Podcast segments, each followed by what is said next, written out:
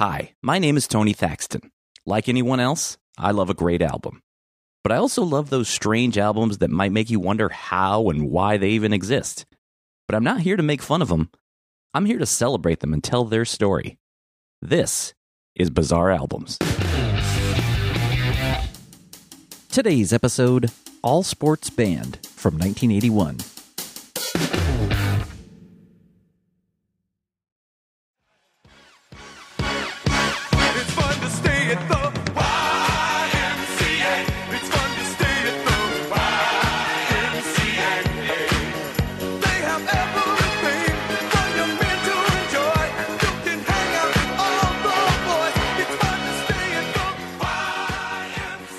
On February 3rd, 1979, Village People's YMCA would peak at number two on the Billboard Hot 100.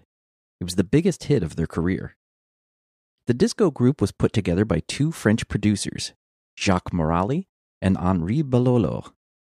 They came up with an idea for a group that would be a mix of what they saw as American characters. They eventually put out an ad calling for macho types with mustache. Each would dress in costume a cop, a construction worker, a cowboy, a soldier, an Indian, and a leather clad biker. The group would end up having three top 40 hits throughout the 70s.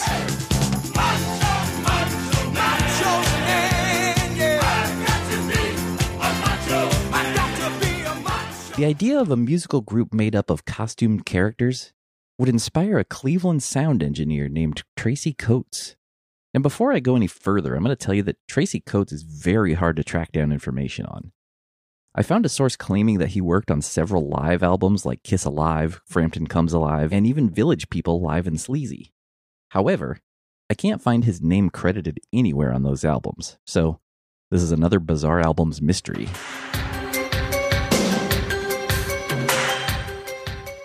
Village People's inspiration gave Tracy Coates the idea to put together another group of costumed characters, but this time, each of them representing an athlete from different sports. He thought the group could attract a large young following. And this would not just be a singing group, this would be a band playing their own instruments. So Coates took out ads in Billboard, Rolling Stone, and Variety, and he ended up getting upwards of 2,000 responses. Over the next 18 months, Coates auditioned musicians from across the United States. Not only was Coates' idea inspired by the Village People, he eventually ends up hiring some musicians that had played for the Village People. He would hire bassist Alfonso Carey, who'd played on every Village People album that had been released up to that point. He also hires the keyboardist from Village People's Live and Sleazy album, Chuck Kentis. And to finish out the group, he hires some fellow Clevelanders, drummer Jimmy Clark, guitarist Cy Sulak, and singer Michael John Tosti. Next came time to assign roles to each musician. Bassist Alfonso Carey would be a football player. Keyboardist Chuck Kentis would be a race car driver. Drummer Jimmy Clark would be a boxer. Guitarist Cy Sulak would be a baseball player. And singer Michael John Tosti was originally going to dress as a hockey player, but ended up as a karate fighter. Not sure what the reasoning was for the switch, because according to Last.fm, he didn't actually know karate, so he had to take lessons. Tracy Coates, who was now serving as the band's manager, somehow secured a record deal with Radio Records, a short lived Atlantic Records imprint. The band, called All Sports Band, headed to Hollywood to record an album at Wizard Recording Studios. And in 1981, All Sports Band released their self titled and only album on Radio Records. The album begins with Can't Give Up the Feeling.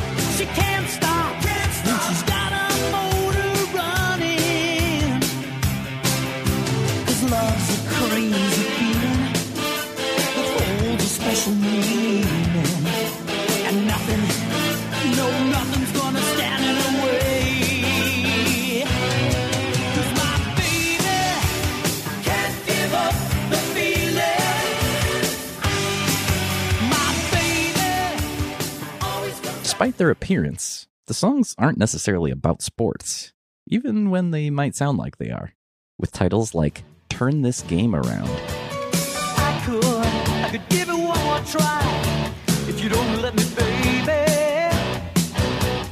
I could, I could change my ways. Let me mend your broken heart.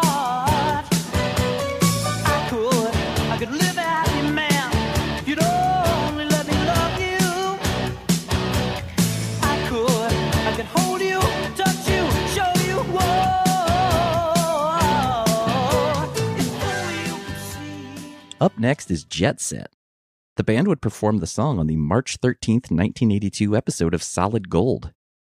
Jet Set was also released as a promo single.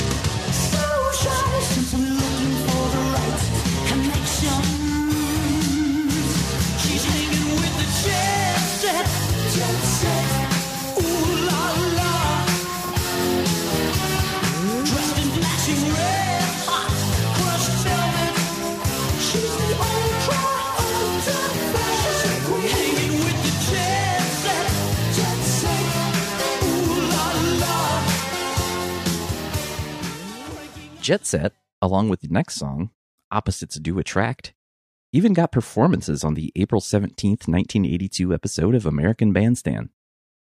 Drummer Jimmy Clark, who's just credited as the boxer on the album's liner notes, even has boxing ring ropes surrounding his drum kit.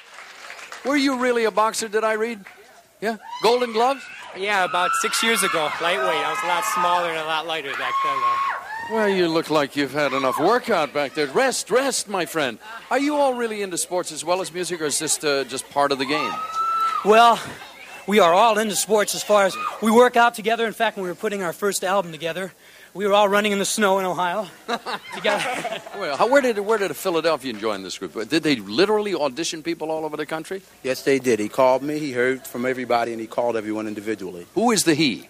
Tracy Coates, our manager. That's the guy who dreamed up the concept.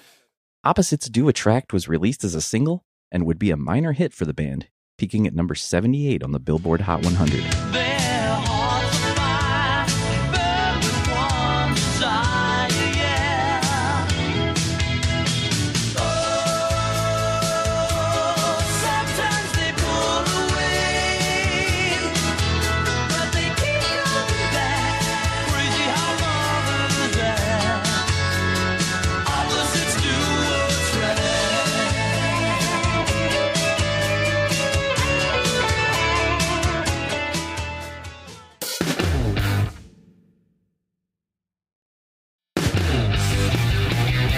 The album's only other single, I'm Your Superman, is up next. It also managed to chart, but it stalled out at number 93. I'm tall. You said you love men that stand tall, they never fall.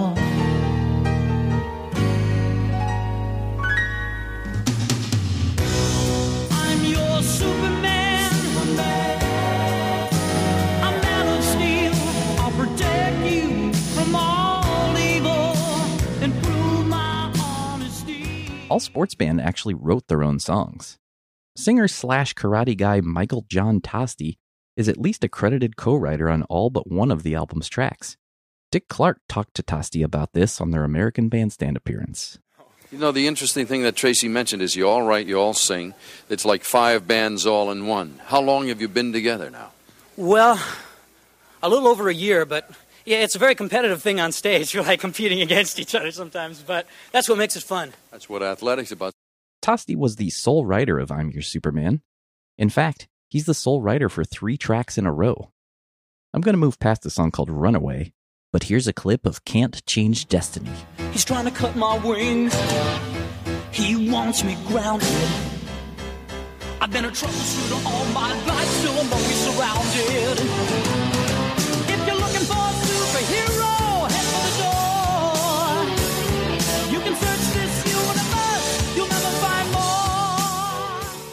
Despite having the most writing credits on the album, Michael John Tosti is seemingly the band member to have done the least with music after the band. These days, he is an international destiny coach, which, according to his bio on Amazon.com, says he advises professionals, including athletes, celebrities, executives, and visionaries, on their journey to fulfill their destiny. You might be asking, why does he have a bio on Amazon? Well, he's also an author. Releasing a trilogy of books called The Prophetic Matrix.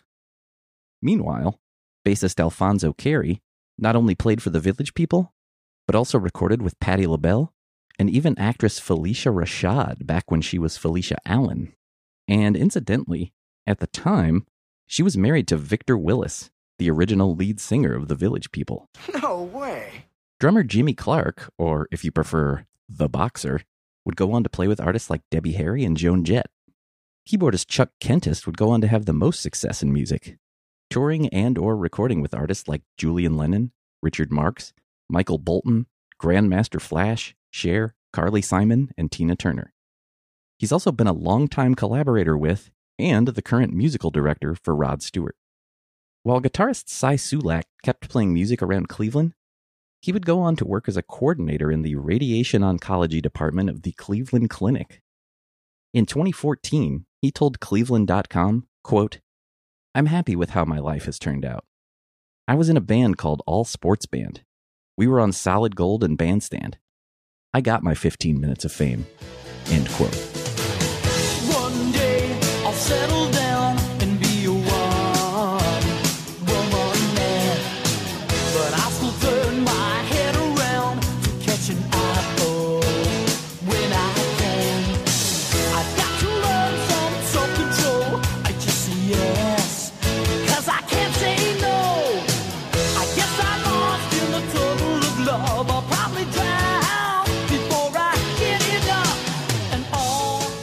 The man behind the band's creation, Tracy Coates, not only served as their manager, but he's also the credited executive producer on the album.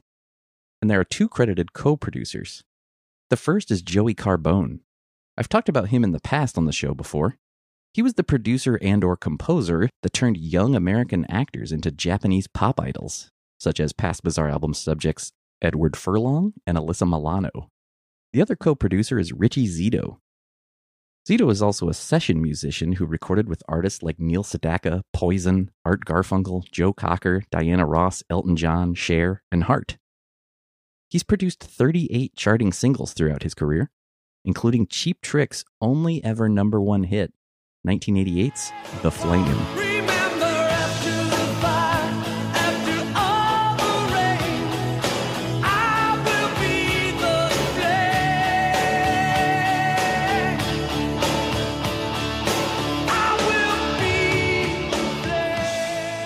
Keyboardist slash race car driver Chuck Kentis is the sole writer of the album's penultimate track, I'm Hurt.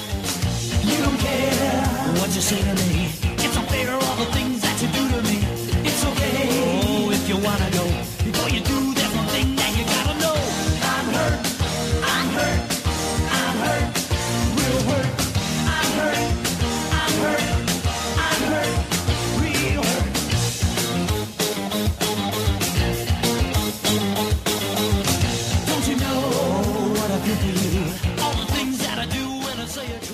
The album also features a few guest musicians. First off, we have additional drums and percussion from Carlos Vega, best known for his 13 years with James Taylor. He also played on Olivia Newton John's double platinum album Physical, and speaking of her, Vega also played on the soundtrack for Grease. And that soundtrack also featured someone else appearing on this album, Jimmy Haas.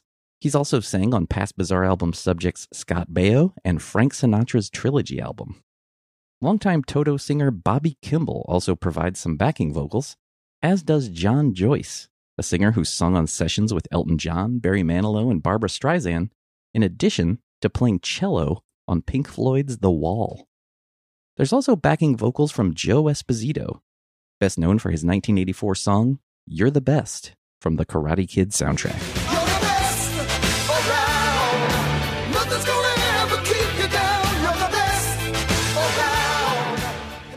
The album closes with Love Struck.